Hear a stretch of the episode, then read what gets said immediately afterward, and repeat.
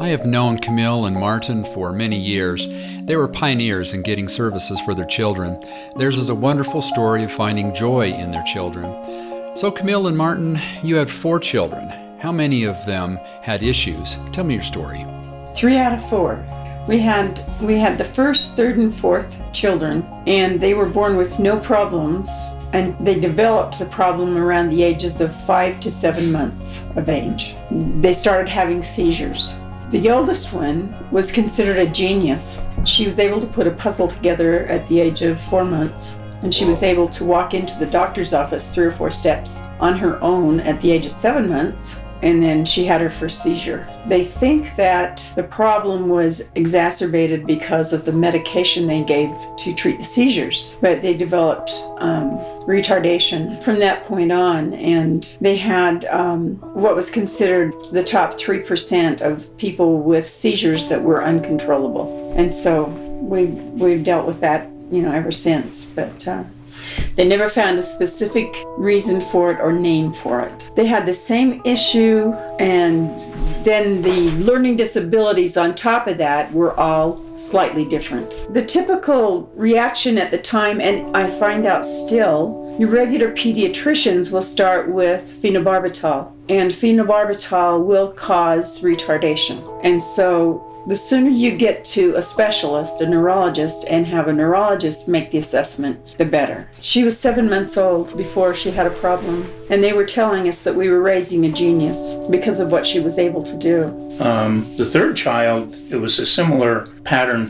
It was about 5 months that she turned to having seizures, and at that point we had a little bit better pharmaceutical help, but it still wasn't where it needed to be that it is today. They have lots of opportunities with pharmaceuticals that really help to suppress the seizures and at the same time not do possible damage to the development. They're not fully developed at 5 months, of course, and they've got a lot of development to take place in the 3rd trimester, which is what we were dealing with.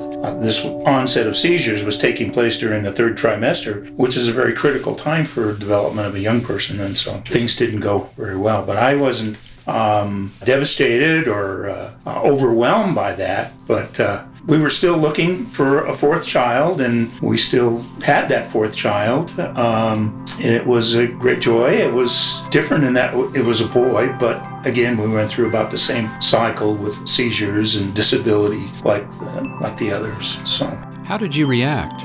I had a really hard time with it, with the first one, because she had been doing so well and was so bright and so cheerful and all, and suddenly, having so many problems, and the seizures increased, and the doctor's appointments increased, and it was quite difficult. He was working, and I was home and trying to figure out what to do for her.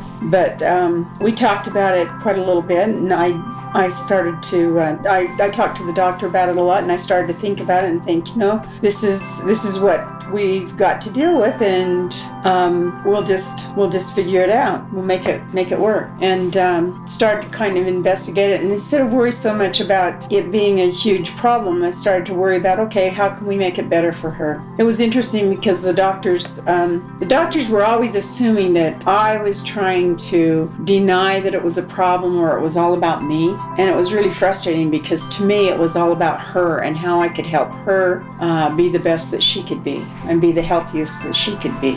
What was the hardest part? The hardest part was maybe also kind of the best part in a way. When we started out, everything was kind of an institutionalized mode.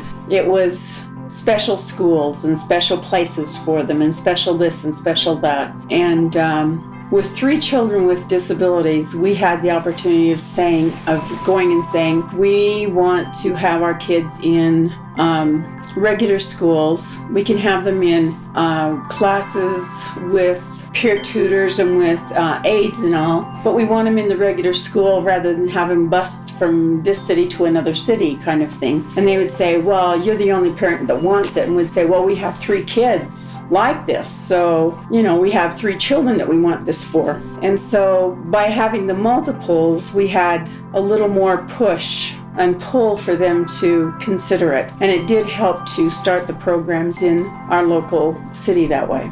So it was helpful on that side. It was interesting because we often had three kids have seizures 5 minutes apart, and so there were trials that way. But also because they had similar problems, we weren't dealing with three different kinds of problems, three different kinds of disabilities, and so that helped too.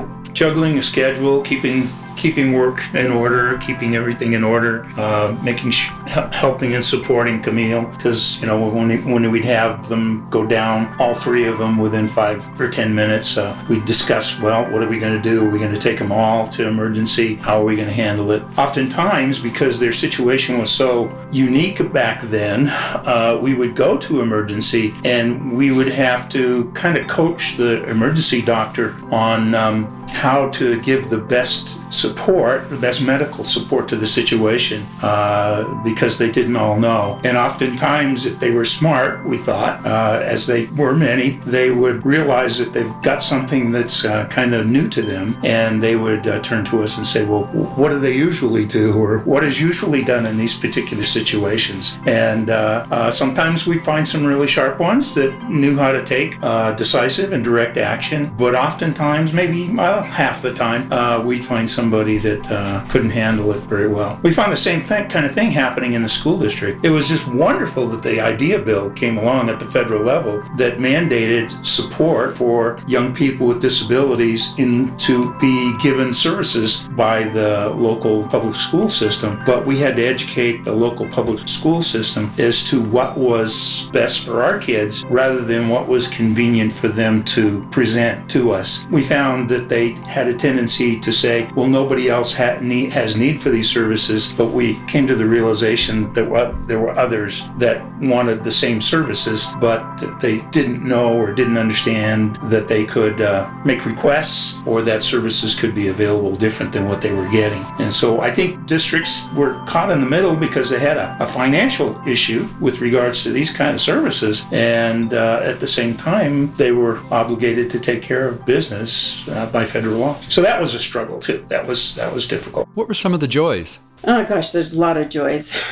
As you know, two of the children have passed away, and we look back and laugh and tell stories still about a lot of things that the kids did. Marty was 17 and Carrie was 25. We have neighbors that have left the neighborhood. We've had kids from their schools, you know, that we run into here and there, and they still tell Marty and Carrie stories. We have a tree across the street that they call the Marty tree that they planted and he dug up, and they planted and he dug up, and they planted.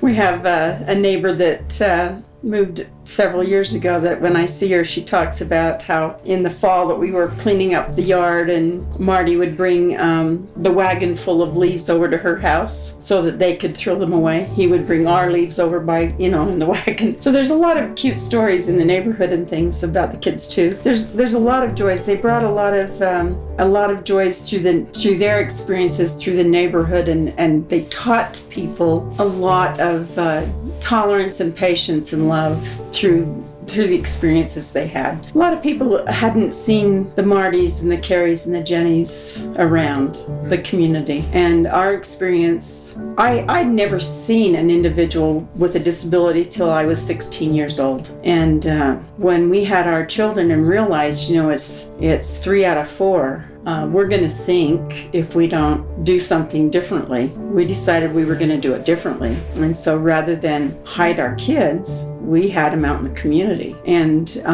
as you probably know, as I did advocacy work, the kids went with me. And so when we did the Sub for Santas, our kids went with us and did the Sub for Santas. And when we did community work, the kids went with us and helped us with the community work. And so they were out there helping and doing and cleaning snow off driveways and whatever. And so the neighborhood saw that, the people saw that, and it made a big difference. People saw them as able and contributing members of the community as opposed to just folks, you know, that were odd or different. Many joys of doing things together, like Camille described. One I'm reminded of today is we have some snow out there. When the kids were quite young, they were able to do more and participate more, and as they got older, they they had those disabilities kind of manifested themselves into less activity. We used to shovel all the snow off of our driveway and then go across the street as a team, and we would shovel the snow off of the driveway over there. We would do many things together. We'd get out in the community, and Jenny in particular had a great affinity for good manners and please and thank you. And she trained the adults in the school system that this was needed or they weren't going to get performance from her. And one individual that became a great friend to us and to Jenny, she said that the Jenny turned her around in how she handled special ed because of the experiences that she had with Jenny. And so Jenny did that for her. Some of the great joys too were people in the state, Camille being involved in, what was it? The Ark. The Ark, yeah. She would get involved with the governor's council and be invited to a lot of family conferences and such. And our kids were very much there. They were just a joy to be a family, even though they had some limitations and such. But we still recount phrases that they used, the ones that are passed on that create smiles on our face, and they were great. So those are joys for us. How were you able to take a break? You know, when you've got three kids with seizures, it's really hard to find a babysitter. And family never filled that role either. So we didn't have opportunities to, the two of us, just take off and go very often. We did find one eventually. She had a brother with Down syndrome, and she had parents who were very, very supportive of her. And so we did manage in the 90s to get away a couple of times. And we actually took her with us to Disneyland and on a trip for 2 weeks. But family-wise, extended family-wise, it was more difficult because of the three. But what we did was it strengthened us as a family ourselves. So when we took trips, we took them with us. And we had some great times that way. And actually probably were more like your average family that way. We didn't find it as restrictive as you might think, and had some great times with the kids. How did her siblings impact your daughter Jackie, who doesn't have a disability? With Jackie, we used to always tell Jackie, this is the way our family is made up, and if the Lord thought that we could handle this, we'll be able to handle it. We'll find a way to handle it, and we'll be fine. I used to tell her that I had to work, or if we were going to have extras, and we would make that work out as well. And in my case, I worked in the disability arena. It gave opportunities to her that we would never have had, and me as well.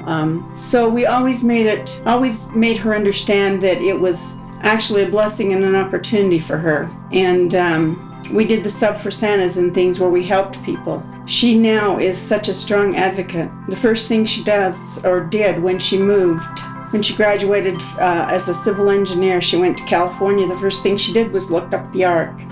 When she went to Illinois, she looked up the Ark. So she still does that. She still does Sub for Santas. Her kids do it now with her. She's never seen having siblings with disabilities as something that tied her down. She's never seen it that way. She sticks up for people. If she sees somebody that's mistreating someone with disabilities or not, she sticks up for them, and she's, you know, she teaches. She's proactive that way. So it's not harmed her in any way. It's been a blessing for her, and it's made her a better person. People are always telling me how impressed they are with her as a person. People that know her background and people who don't. So it's been a really good experience for her. What have been some other benefits? We've met some wonderful people that are kind and caring and giving people, and those are people that have associated with our children and been kind and caring to others too. So I think that's another dimension to the challenge of having three children with some disabilities. Would you do it again? I don't know which would be better or which would be worse. I have traced the seizure problem through my line. I had seizures when I was younger. I've had a couple since. My mother had a couple I found when she was younger. I've read my grandmother's diary. I know that my grandfather had them. We've all had different ones. Our kids have had the run of the mill. Martin's father had migraines that used to cause him to black out, which probably combined with my genetics made it worse. You never know. I've traced the seizure line back to the 1700s. Mm. Okay, so knowing what I know now, I could say, ugh, maybe we shouldn't have had kids with disabilities, or kids, you know, with this problem. However, we could have had perfectly fine children and had a car accident and had kids with brain injuries. We could have had any number of problems down the road. You just never know. People have problems. So do you want to pick one, or do you want to just have a family and deal with it? I think I just choose to deal with it. And, you know, you can moan and groan and cry, and to some degree I did that for a few months, and I think the average person would, because when you're faced with something different than you're used to, you do that. But at some point you stop and think, you know, this is enough and I need to get on with it. And what can I do? What can I do? I can't change it. I can't fix it. It's out of my hands, but it's what I'm dealt. And so pick some books up, talk to a doctor or two. If you don't like what the one tells you, talk to another one. You know, compare, make some comparisons, take some notes, see what you can do and get on with it. And that's kind of what we chose to do. And, you know, and with any kid, with any child, with any family, that's what you do. You just find another way to deal with it. And as you go on, you make friends with other people, you find groups, you find people that can help you, and then you find people that you can help, and on you go. And along the way, with any family, you find joys. Well, again, Camille reminds me of many, many joys and many, many wonderful experiences. And although the cycles of our family are very unique and special, we learned a lot along the way, and that's to be appreciated, and we enjoyed it. It was challenging. There were difficult times, but we found that we had answers to overcome those challenges that others would be puzzled to solve those kind of problems. So we had joy in solving problems too. I have learned so much from Camille and Martin over the many years that I've known them. They are my heroes in the field of developmental disabilities. In many ways, they are just a normal family and have acted that way despite a unique set of circumstances.